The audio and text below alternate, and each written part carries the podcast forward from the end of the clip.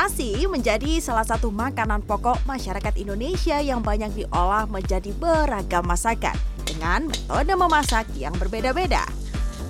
Ada nasi yang digoreng, ada juga nasi yang direbus atau yang biasa disebut bubur. Nasi putih dikenal sebagai makanan yang memiliki indeks glikemik yang tinggi, di mana setelah makan kadar gula kita akan naik. Di dalam nasi juga terdapat kandungan protein, karbohidrat, lemak, dan kalori.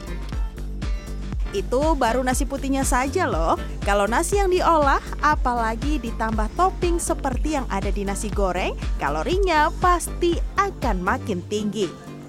Tapi ternyata ada kok cara yang bisa dilakukan untuk mengurangi kadar kalori dari nasi putih. Kira-kira sudah pada tahu belum ya?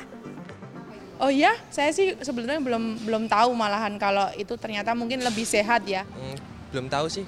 Oh belum pernah, belum pernah tahu. Kalau di rumah masak nasinya gimana? Biasa aja, pakai rice cooker dengan takaran air, udah itu aja sih. Anda bisa coba nih memasak nasi dengan mencampurkan minyak kelapa. Caranya dengan merebus air hingga mendidih di panci. Kemudian tambahkan minyak kelapa diikuti dengan berasnya. Kecilkan api dan masak selama 20 hingga 25 menit. Setelah nasi matang, biarkan dingin, lalu menurut penelitian harus dimasukkan ke lemari es selama minimal 12 jam.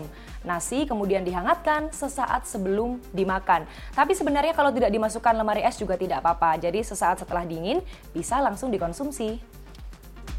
Semangkuk nasi berukuran sedang mengandung 250 gram kalori. Jika ditambah minyak kelapa, kalori pada nasi itu bisa turun menjadi 150 kalori. Wah, kira-kira kenapa bisa begitu ya?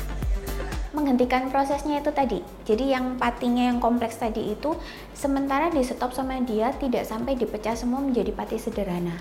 Jadi begitu nasinya matang, dia sudah istilahnya prosesnya terhenti sebagian, kemudian kan katanya didinginkan tuh, didinginkan terus besoknya boleh dipanasin sebentar, kemudian dikonsumsi.